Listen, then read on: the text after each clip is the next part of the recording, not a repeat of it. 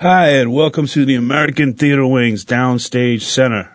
I'm Stephen Adly Guirgis, playwright and co-artistic director of Labyrinth Theater, and I'm here today with my fellow lab member, my great friend and wonderful actor, Mr. David Zayas. How are you today, Stephen? I'm good, man. It's All good to see your face. to see you. So, Dave, uh, I guess we're going to be in conversation for the next 30 minutes, but I wanted to just start since you were with Lab from the very first days. If you could talk about how you got started and where you even found out about the audition. Well, I found out about the audition while I was on patrol. And uh, You were a, I you were a police I officer. was a police How, officer. about- how many years? 15 years. 15. And um, I was patrolling that area, which was on 53rd Street, where Intar used to have a second space, Intar 2. And I was getting ready to get off. I was working a midnight shift and getting ready to get off. And I saw a line outside, and I was like, "What? What's going on?" They go, "They're auditioning for a Latino actors base." And I said, "Well, I gotta." I had just started acting. You know, I was in school, and I said, "I'm gonna give it a shot." So I went in, I auditioned, and uh, I was lucky enough to get in with, uh, you know, uh, you know, 13, 14 other actors, and um, and it, it it started out as a mostly as just an actors gym, and uh, with a lot of great talented people, you know, Yeah. like my wife. what, what level, yeah, Liza, Liza Colon Colon Zayas, Zayas, yeah. and what, what level were you at as an actor? You were sort of in the beginning. I was starting. stages. Yeah, I was starting.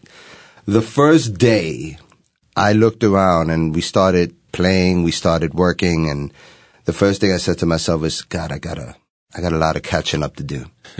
you know, and it continued because then the second year, you know, then Daphne came, you came, and, and, and all these even just talented people came and, and it just, you know, that fed me to like get more experience. and- I had and- this. I had the same thing. The first time I came to a lab meeting and saw what was going on, I was like, I got a lot of catching up because not only would everybody so talented, but also they were just so free. I mean, I remember when I first walked into the alcove, you know, to go into where we used to meet Sammy Rockwell and Yul Vasquez. I didn't even know them, and they just came up and like hugged me and kissed me, and I'm like, it's men kissing men and and embracing me. That's unconditional love. And then you get in the room and everyone's just the thing about it is that one of the main reasons I do this is for camaraderie. Because if you're going to be an artist and this, and you're not sharing this with other artists or other people, um, I don't feel it's, it's even worth it. I think part of that was the camaraderie that we had. But like you came on and you were an actor. yeah. And so, and then uh, as it went along, we started doing different workshops, whether it be movement workshops, voice workshops. And I remember one week we had a writing workshop and we all brought in scenes. Most of the scenes weren't really very good, but your scene popped. Was that the one that was that Paul Calderon directed? I think Liza was in it. There was the one that Liza was in it. I don't remember who directed it, but um, it was like we all. I remember listening to your scene and just looking around and saying, "Okay, let's let's you know." I remember John Ortiz goes, "He's got to write another scene," and uh, and then that's where you know. So I, I just want to ask you, Yeah. When did that transition actually become? Because you know we all started doing other things. We were good at other things, but we all primarily thought we're actors. That's all we're good at. That's all we're going to do. Yeah. But there had to have been a point when you said, I could do both, and I could do both with the equal level of excellence that I can do. When did when did you realize that? it was a process to get into like sort of acceptance of the fact that I can also write and I guess I've been given some aptitude for it and so I need to continue to do it. Um, because in in the old days I used to think you could only do one thing, really. And even though we were multidisciplinary, it was like, yeah, we produce this and that, but really like, you know, I know who I see on TV. I know who I see in the plays, and I want to be that guy, you know, uh, and that and that gal.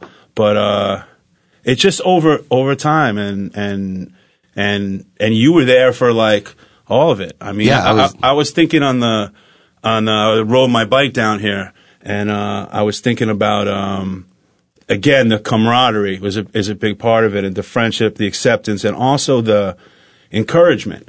You know, um, it, I, I got so much encouragement from other people, and and I was thinking about when we did. uh you remember waiting for the bus? Waiting for the bus. It was a it was a play that uh that David's sister Cindy Zayas, who's actually a really good actor, doesn't doesn't she lives in Florida now, but Cindy and Mel Nieves and uh Charles Goforth directed and and I wrote was writing the play while we was rehearsing and then I didn't know how to end the play. And so literally like a few days before performances, I remember I called you and do you remember what I? you said, "Hey, I gotta end this play. Would you mind coming in and and ending doing that last scene of the play?"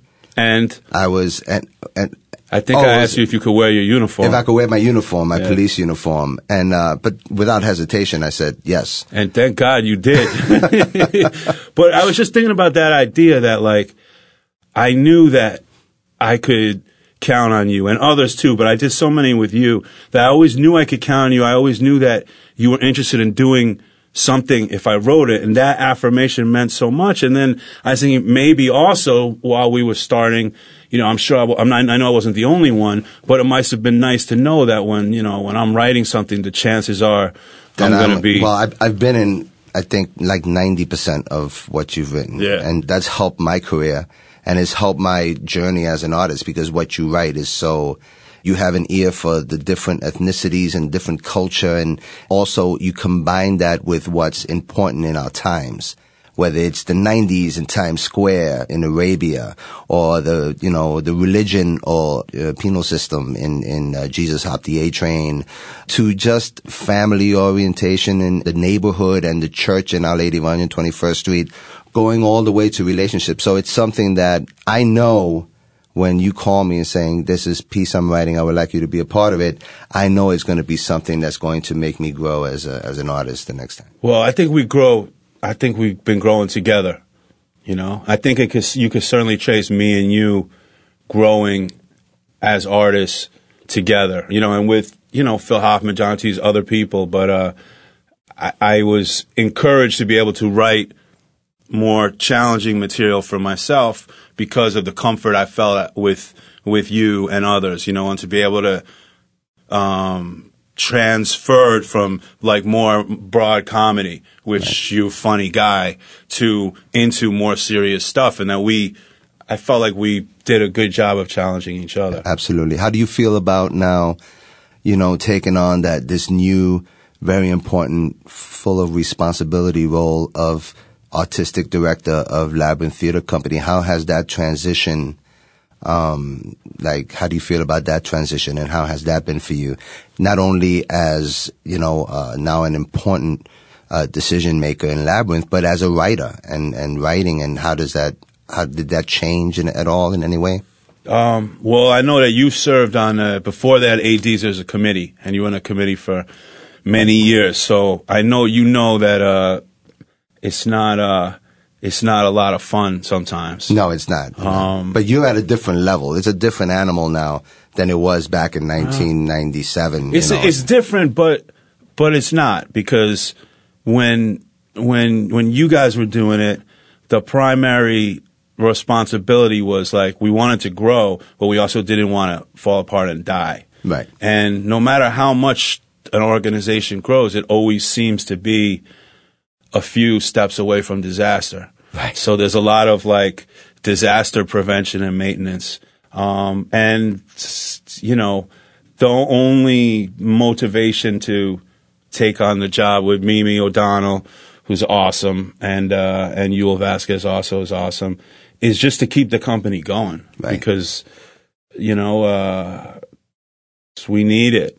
You know, I think the individuals need it, and and also, I, I have a, an eye to wanting to bring it to, you know, that we we got to get the young guns to come and and uh, be a part of it so that they could, you know, we can retire to Florida. It back- come in every once in a while when they write a role for us. Exactly. well, I think the one thing that we do have in common is that through experience and through, you know, uh, maybe failures and through successes, we know the difference of what it takes to keep the company running as it's, as it's gotten older. Yeah. And it's different.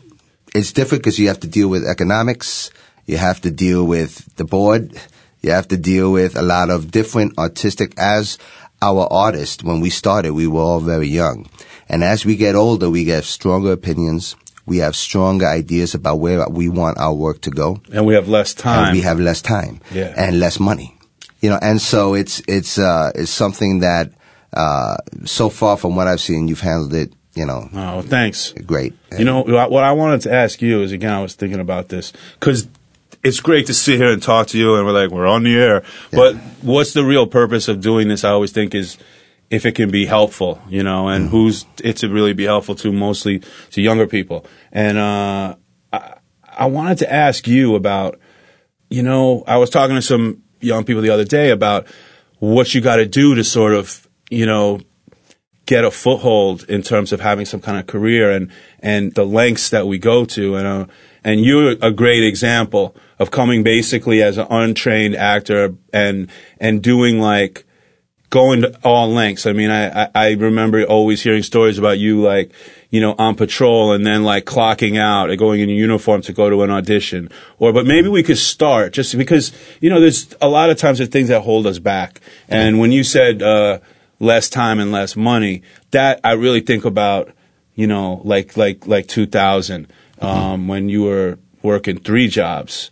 Um, can you talk a little bit about, um, what it is that, that, that drove you and enabled you to, to really, you know, Well, I, I think that when I started, I, I, I realized three things. The first thing I realized was I need to learn how to compartmentalize. If I learn how to compartmentalize, then I think then I could actually structure what I need to do to, to get to the next step. The second thing is I Can you just to, el- elaborate a little bit?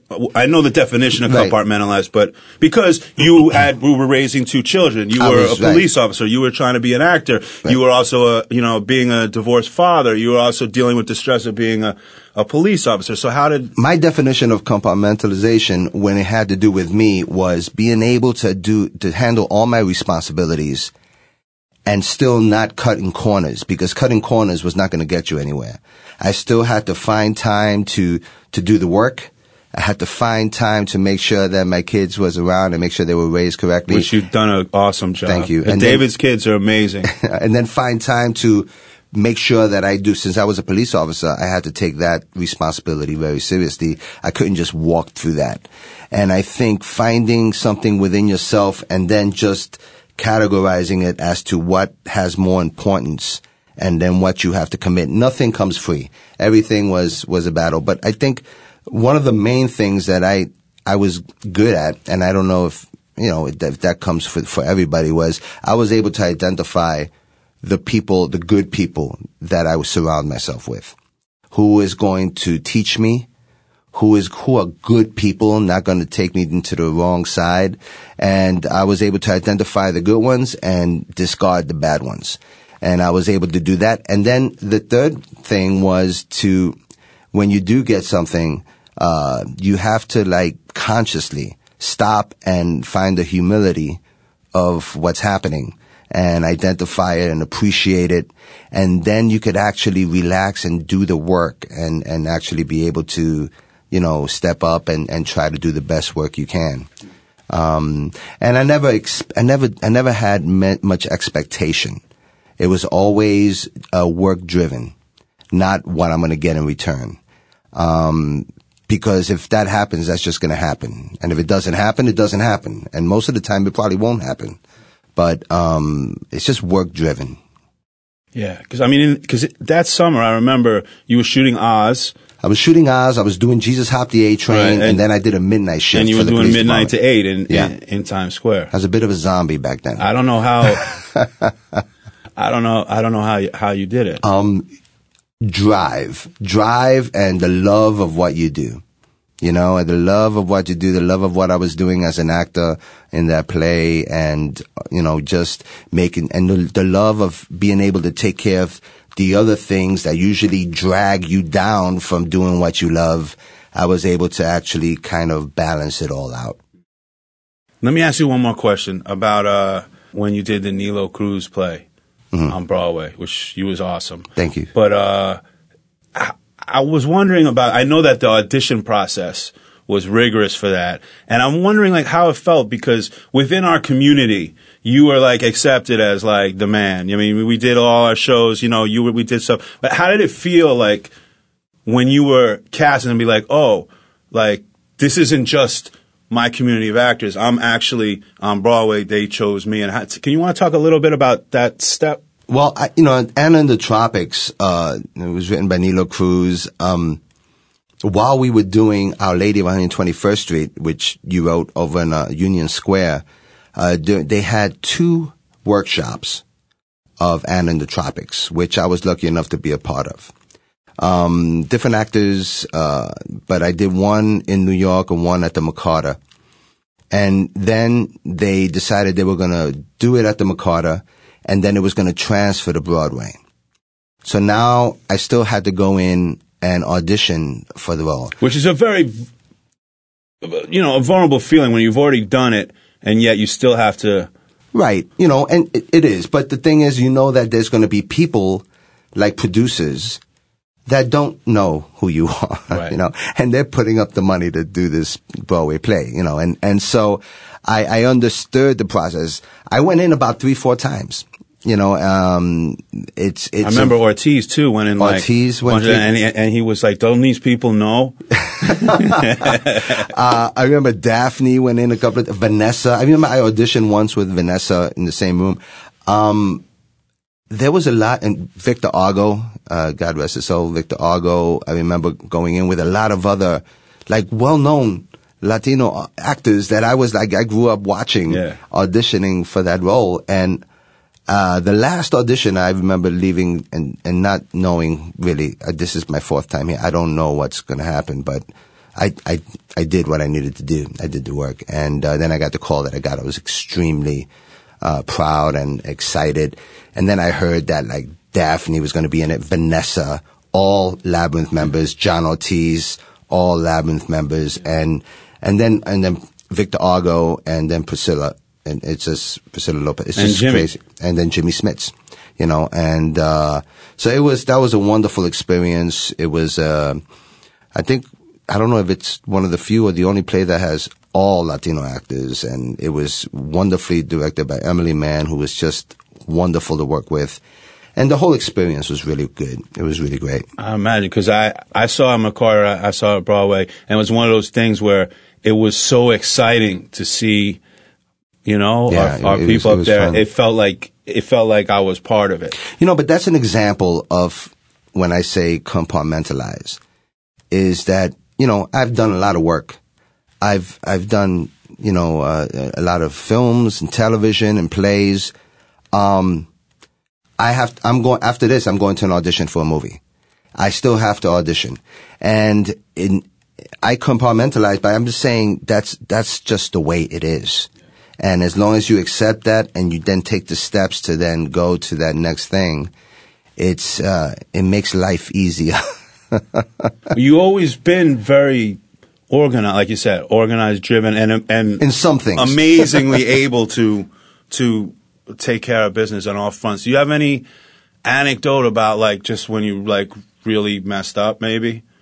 And how you, how you came back from that? A lot of times I think people, when people fall down, especially in this business, and when you're when you're starting out, it it feels like it validates something bad about you and, and about you know getting back on your feet. The only thing I'm going to say about that is whenever, other than in She's Up Day when you question some of my material, you were like, "Is this a joke?" I'm like, "You don't have to be. You don't need to have any lines, bro." Well, listen, it was like, no, I never said that. Yeah, remember that thing I wrote? I remember. I brought. I stayed up all night. Is this a joke? And I brought in a maybe thing. it was a legitimate and question. No, no. You, this was a question. You were like, "Is this really going to be in? This this not really going to be in the script, right?" What, Philip? Did it end up in the script? No, no. I'll say it. I don't remember. I think that was Our Lady, though. That wasn't Jesus. I think that was Our Lady of really? 121st Street. I believe that. But, um, but tell, tell us about it. You listen? Whenever something doesn't go right or something really goes, it's usually based on ego, on my ego, which I then have to, you know, identify and put in check. Because as an artist, you're going to fail. You, you're gonna you're gonna do projects that are gonna be good. You're gonna do projects that are gonna be bad. Just like life, art represents life. Yeah. You know, sometimes things. You know, if every day was wonderful, then we'd all be you know beautiful people and happy and everything. But that doesn't happen. And life imitates art. And sometimes you know I. Uh, let's just say an audition. If I don't feel I need to audition for this, it's not only a no for me. It's like I'm insulted, and then sometimes I got to check that and say that's ego. Could you you you, you care to share the anecdote about um, the one armed man? No, no, I'm gonna leave that. I'm gonna leave that alone. I'm just gonna say, um, you know what? I'll, t- I'll share it this way. I'm not gonna mention names or studios. There was a a role of a one armed man, and I'm not gonna say what project or anything. And I remember going to an audition, getting a call back. I remember them telling my manager, he's so close to getting this part. I go in for the final audition and, And I think you were clocking out and sneaking out of work. I was to, to sneaking do out it. of work and I was, and then they came up to me, they go, David, listen, uh, you're wonderful. You're a wonderful actor. We're actually looking for an actor with one arm. And I looked at my picture and in my picture, I, I have two arms in my picture. Yeah, you kind of have like uh, that yeah, shot where you exactly, fold right. it on. And I know for a fact that the person they cast has two arms. right. Um, and I, I, and I was gonna walk away, and then I couldn't, and I went over there and I looked at, picked up the picture and I said, I have two arms in this picture. And I remember putting the picture down and walking out. And as I'm walking out, I, I was one of those moments I said, yeah, I shouldn't have done that. I should have just walked out and just go on to the next thing. But you know, some things like that, Yeah. you know, depending on how you go about it, can can hurt you, and and you have to be able to just stay humble and just you know go on to the next thing. There's a lot of actors out there, and, and a lot of good actors out there that are not as fortunate as you and I. Yeah, say. and also that that idea that everyone is replaceable. At the- Everyone at the end of the day, it doesn't Uh, matter yeah. who it is. Yeah, yeah. I thought about um, actually when um, I- won't won't mention I guess the project either, but uh, but we were supposed to be in a film together years ago, and they hired me to play like the the boyfriend of the lead and then like a couple days before they were shooting they fired me and and they were like we really like you but they thought like I was a method actor or something I don't know and I was devastated. I mean I was really really really devastated and I remember talking to Ortiz and Ortiz was talked about getting fired from Dangerous Minds he's like he's like when I got fired it was in the trades you know but I got fired from Max Daniels play, the opera play, because I couldn't sing opera, and I told them that. but I but I remember it, it felt at the moment it felt like such a crushing blow and a defeat and affirmation of like I, I'm just gonna be a waiter. But what ended up happening was I wrote a play. Right. Like I had written Francisco and Benny was a little play, short play that we did, Right. and then I wrote this play and it opened another door. And a couple, like a f- very few short years later, the the couple that had made the film were like, "Oh, we'd love to work with you," and blah blah blah. And I was like, "Yeah, me too." no, It's yeah, yeah, I, yeah, exactly. And you know, it's sometimes things happen and it happens for a reason and you go to the next level. But yeah, it, and it still happens. I mean, you get better as you get older. Um, and you're, you're more in control with what your emotions and your spontaneity and your reactionary ways, but it still happens occasionally. And, um, that can be dangerous, especially for younger actors that still, you know, that are trying to prove themselves. Because it's not just about what you do. Like, and when you're doing a television show, you know, they wanna, they wanna see you to see who they're gonna spend maybe the next seven years with. Yeah. They wanna see your personality. They wanna see how, st- how stable you are. Now, do you get scared still? I mean, I know you, you're a confident, down to earth person, and you were a police officer, you carried a gun, so in retrospect, maybe nothing is that scary. But, like, you know, when you are getting closer and closer to getting to a part, when you got a screen test, I mean, do you get scared? Do you get nervous? And if so, how do you manage it? Well, yeah, I do. I get, I, I get, um, especially when I'm performing. Every time I perform on stage, it feels like my body's about to explode. And then you get on stage and you, they say, that doesn't change. Um, With an audition, yeah, I guess it depends on what kind of audition it is. If it's something that it's, you know, it could be a, a career changing opportunity. Um, yeah, you always get a little nervous. You always get a little, um, but usually when you get in there and you, you take, uh, what's good as you get older you get more experience. As soon as you walk in the room, you kind of just get a feel for the room. And most of the time, it's a good feel because most casting directors want you to get the part. Yeah. The producers in there, the directors in there, they don't want to be there all day. They want you to be good. So it's always a positive feel, and I always try to get that feeling as much as the nervous feeling Right. of going in there and falling on your face, you know, and usually that good feeling drives me through the audition and, you know, to, to sometimes good results. Well, David, David Zayas, uh, a proven veteran New York City actor on the stage, uh, off, off, off, and Broadway, films, television. It's a long way since we'd be walking down the block and the, the squad car would go off and it would be you. I know. What are you doing? Well, you know, a lot of that, you know, has to do with the work that we worked on and the plays that you wrote. Stephen Adly Guirgis, uh, one of our finest playwrights today and one of our finest actors. And, um, you know, look forward to the next time. Yeah, man. Soon. All right, brother. I Thank love you. Love you too, man. All right. Hello, I'm Heather Hitchens, Executive Director of the American Theater Wing. I hope you enjoyed today's edition of Downstage Center. Downstage Center is recorded in the CUNY TV radio studio at the City University of New York's Graduate School of Journalism in Manhattan. Our engineer for today's show is Chad Bernhard. Along with this program, all of the educational and media work of the American Theater Wing is available online, on demand, for free at americantheaterwing.org. If you're a regular listener to or viewer of Wing programs, we hope you'll consider giving us financial support to sustain our work. Just visit our website, americantheaterwing.org, and click Support ATW. For Downstage Center and the American Theater Wing, thanks for your support and thanks for listening.